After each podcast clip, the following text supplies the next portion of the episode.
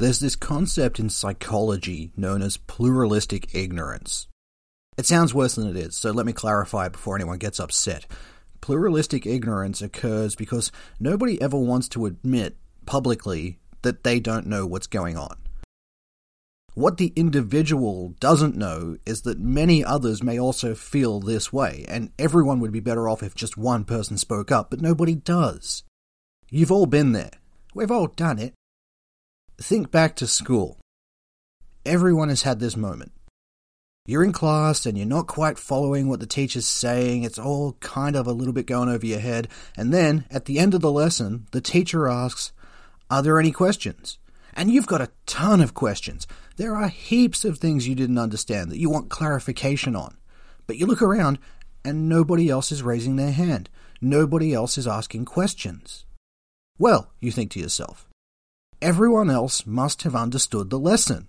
Everyone else got it. I'm the only idiot here.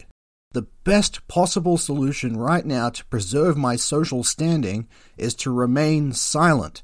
Therefore, nobody will see my ignorance and then you never get your questions answered, thus negating the entire purpose of being in school in the first place.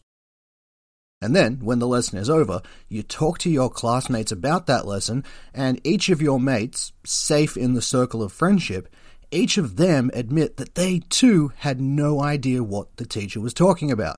They too were too scared to ask a question and risk looking foolish. And so nobody understood the lesson. Everyone would have been better off if even one person had asked a question, and yet nobody did.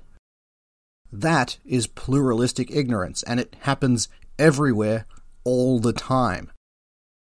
So, with that in mind, this is yet another soft launch of a running theme that I've been working on.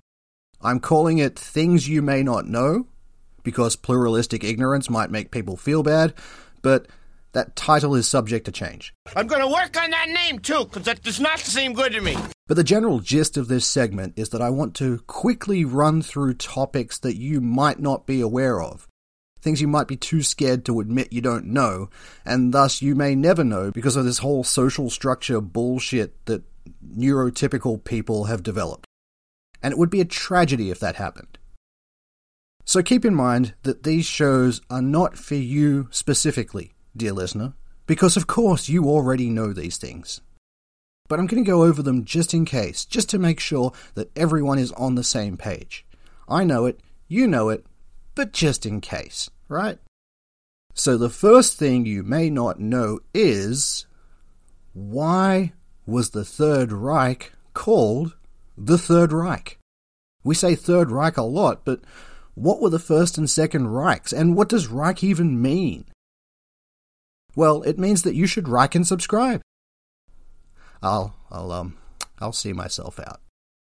I know I'm preaching to the choir here. You've all already gone way above and beyond by contributing in the way that you do, so I shouldn't be proselytizing to you, and Nazi puns are the cheapest of puns. And all puns are terrible.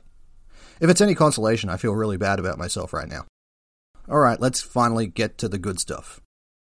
My mum is actually a big fan of this show, and she hates it when I do this. What what she calls waffling on at the start. Um, let me see. What's the what's the quote that I've got here? Um, oh yeah, pretentious waffle. She calls it.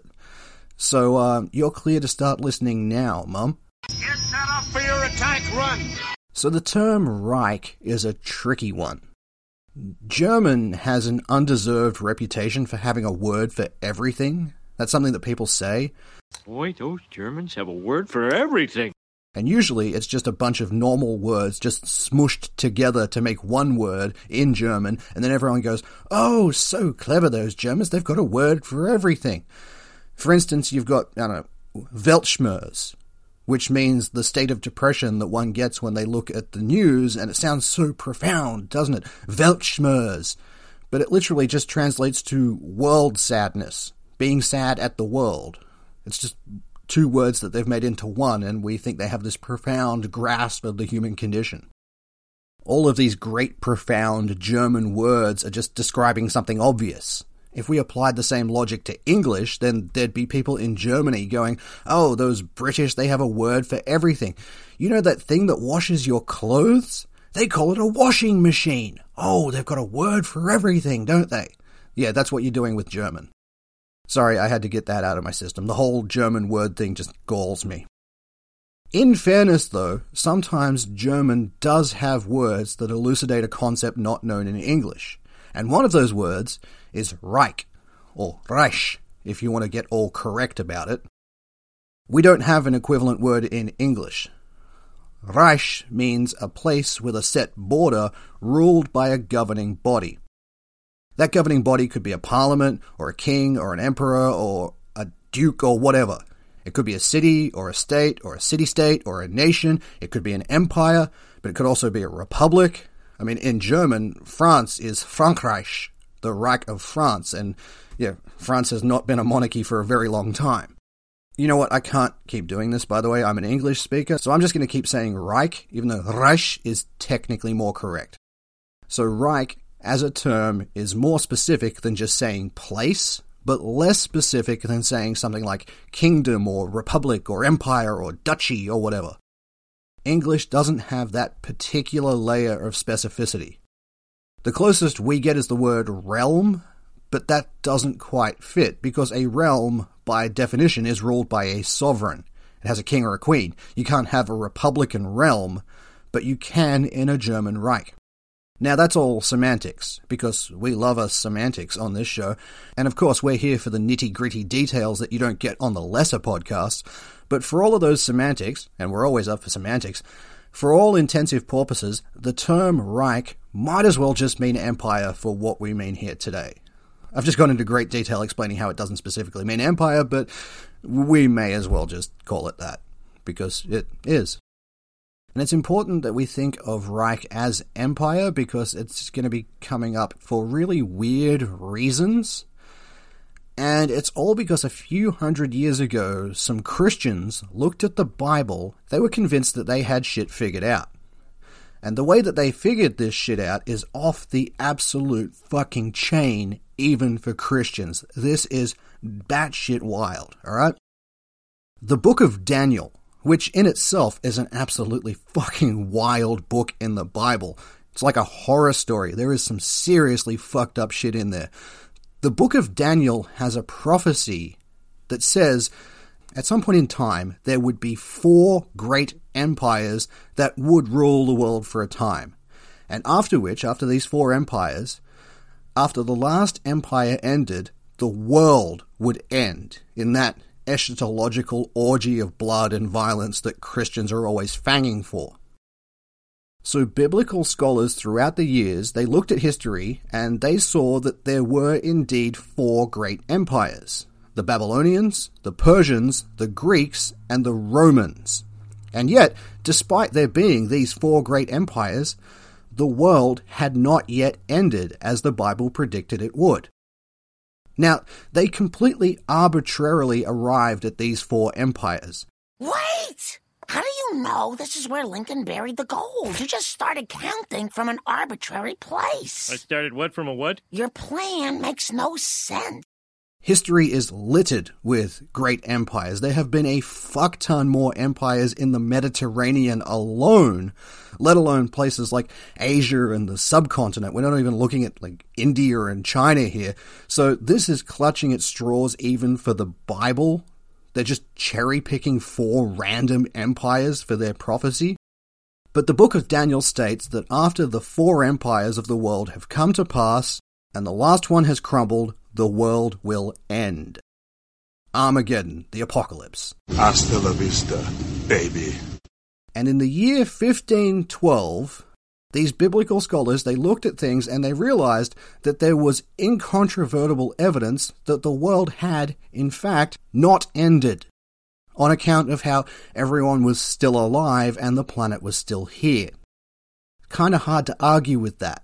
So instead of thinking that maybe their Bronze Age ghost story was full of shit, these biblical scholars reached the much more logical conclusion that since the world had not ended, by logical extension, that must mean that the Roman Empire never actually fell. Because if the Roman Empire actually did fall, then obviously, according to the Bible, the world would end, and the Bible is never wrong.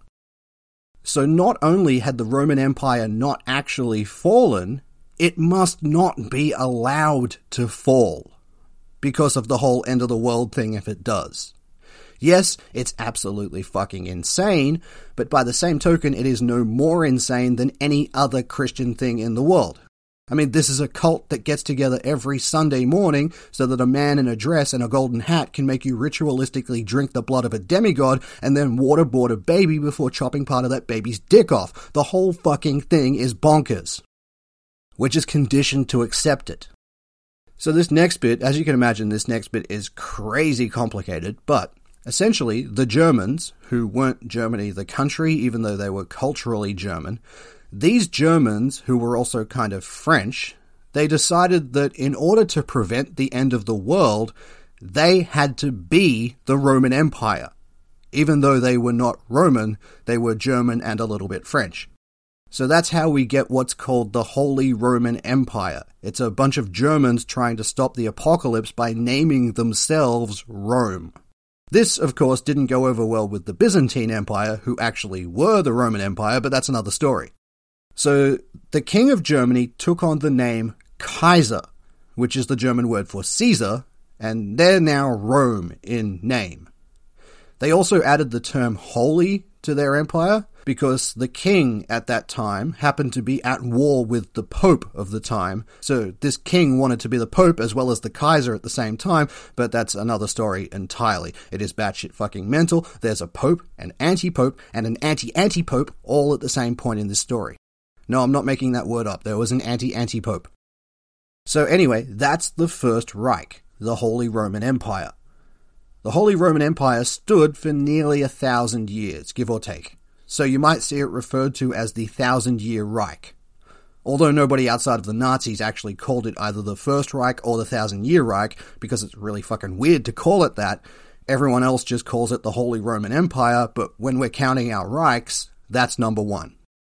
Throughout history, Germany has always been this absolute clusterfuck of small states who are nominally, but not officially, German. Some of them are bigger than others. The biggest was Prussia, and then there's Bavaria and Württemberg and Saxony. That rounds out the big ones. But then there are hundreds of smaller ones. Like, go and look at a map of what Germany used to be like before it turned into Germany. It looks like a Jackson Pollock painting. It is all over the place. So the Holy Roman Emperor, or Kaiser, ruled over all of these places, but they in turn were ruled by their own respective kings. The kings administered their own lands, but they all answered to the Kaiser. And the Kaiser was traditionally the king of Prussia, because Prussia was the biggest, so technically the Kaiser outranked himself, but nobody ever said that this system wasn't confusing. I cannot overstate just how complicated German history is. I mean, this whole period kicks off with an Italian pope crowning a French king the Emperor of Rome in Germany to spite the Turks, and it gets weirder from there. As the poet and satirist Francois Marie Arouet, who you might know better as Voltaire, as he said, quote, The Holy Roman Empire is neither holy, nor Roman, nor an empire. End quote. Voltaire, you goddamn genius. Then a few hundred years of crazy shit happens. Aside from the usual warring between European nations, there were a few peasant uprisings in this period, so there was war about that. Uh, Martin Luther decided correctly that the Catholics were money grubbing whores, so there was a war over that. These new Protestants couldn't decide on how many baptisms to have, so there was a war over that. And then there were a few more centuries of general war, because, you know, it's Europe. And then Napoleon came along and wrecked everyone's shit, which is about to be a major film by Ridley Scott that I am super pumped for. Then, in the late 1800s, we get an absolute fucking badass by the name of Otto von Bismarck. Okay, the capital of North Dakota is named after what German ruler? Hitler! Hitler North Dakota? Bismarck. Bismarck. Oh. Hitler. This guy is probably the best diplomat in the history of mankind. When I say diplomat, even I think that sounds a little bit twee. We tend to use the term diplomatic in a nice way, but diplomacy can also be a sword, and Bismarck was one of the most ruthless motherfuckers in the history of mankind. So don't go thinking that he was a nice guy. He most certainly was not. Millions of people are going to die because of him. But he got shit done. Again, crazy complex, as in multi show episodes one day. Bismarck unites the clans of Germany and gets all of these hundreds of German nations fighting under the same banner. And what do you do when you get an army together and you need a common foe? You do what everyone else does and you go to war with France. And this kicks off the Franco Prussian War, which I'm not going to get into because, again, crazy fucking complex. One day, one day I will do it. One day, Ian, I promise I will talk about the merits and flaws of different needle guns like the Chassepot and the Dreyse, but not today. So Bismarck gets all of these Germans together, makes them into an army, and points it at France, and the Germans win a famous victory against the forces of Napoleon III, who is a completely different Napoleon, so that's a bonus thing that you may not have known. A lot of people don't know that there were multiple Napoleons. The upshot of all of this is that in 1871, the various German city states consolidate into the modern country of Germany. The Germans, having waved their dicks in the face of the biggest and best army in the world at the time, the French, the Germans declared themselves on the world stage in a big, big way and announced that they were a major player. And this is the Second German Empire, or the Second Reich. So that's number two. And all of this rolls along peacefully, relatively, until Bismarck dies and all of the puppet strings he held get suddenly cut. Then, all that was needed was an appropriate spark, which was provided by the Bosnian terrorist Gavrilo Princip, who assassinated Franz Ferdinand and kicked off the event that turned ancient history into modern history, World War One. Come 1918, the Germans get the rough end of the pineapple coming out of World War One, and one of the conditions of their surrender is that the Kaiser has to go. That position just gets abolished. So at that point, there's no more emperor, and Germany is now the Weimar Republic. And so the term that was used for Germany at the time, that other nations used, was Deutsches Reich, German Empire, which wasn't entirely accurate anymore since there wasn't an emperor because they just got rid of him as part of the terms of the Treaty of Versailles. But since nobody really knew what to call this new nation, since Reich doesn't have an equivalent in other languages, everyone just decided to leave it as Deutsches Reich because, I mean, who could be bothered arguing the semantics? There are much bigger fish to fry in the world in 1918. So at this point, Germany is not Germany, it's German Reich, Deutsches Reich. In 1923, a dude by the name of Arthur von Moeller van den Bruck came up with the term Third Reich in his book of the same name, which would lay some of the foundations, a lot of the foundations for Nazism. Like most proto fascist authors of the time who would eventually become Nazis, van den Bruck was deeply fucking insane. But he never got to see any of this happen because he committed suicide in 1925 due to the aforementioned insanity. But one of the fans of van den Bruck's work was a guy by the name of Adolf Hitler, who was a jerk, but he liked this idea of a new Reich, a third Reich. And in fairness, van den Bruck himself did tell Hitler to go and fuck himself, but once he committed suicide, Hitler realized that nobody was around to claim the copyright on the term Third Reich, and so he took it on for his newly minted Nazi party and they called themselves the Third Reich. And that's how it remained until this Hitler jerk came along in the 1930s and started a whole lot of moving and shaking in Germany. Now, it was always Nazi propaganda to claim that they were starting a new era of German ascendancy and how it was going to be super awesome to be German and in this German empire just as long as you were the right kind of German. And this new era would come with a new Reich, just like the empires of old but even more awesome because we got rid of everyone we didn't like for various reasons because they were either Jews or gays or Protestants or different kinds of Catholic or different kinds of German or not the right kind of Nazis. A lot of people got killed in that. And the Nazis started calling this German empire that they were building, they called it the Third Reich, as in the Third Great Age of Germany. Just like the Holy Roman Empire and Bismarck's empire. And for quite a few years, they were parroting all of this bullshit about this being the great Third Reich of Germany until some prominent people who were opposed to the Nazis, which was a relatively small group at this stage because they kept getting killed, but they were still pretty vocal, the opponents of Hitler started saying that the term Third Reich sounded kind of stupid and backwards facing, and that only an idiot would come up with that idea and call it a Third Reich, at which point Hitler being Hitler, he couldn't handle the slightest bit of criticism at all. So he dropped the idea and he tried to ban anyone from saying the term Third Reich, but at that point the horse had already bolted and the idea kind of stuck. You know how, like, a band aid is an adhesive medical strip, but we just call them band aids? It's the same thing with Reichs. The Germans were running with the idea that their current regime uh, was a continuation of these two previously very successful German empires. And since a lot of Germans at the time, including Adolf Hitler himself, were devout Christians, they even saw it as their sacred duty to maintain this German Empire, this Third Reich, as a continuation of the Roman Empire in order to prevent the end of the world.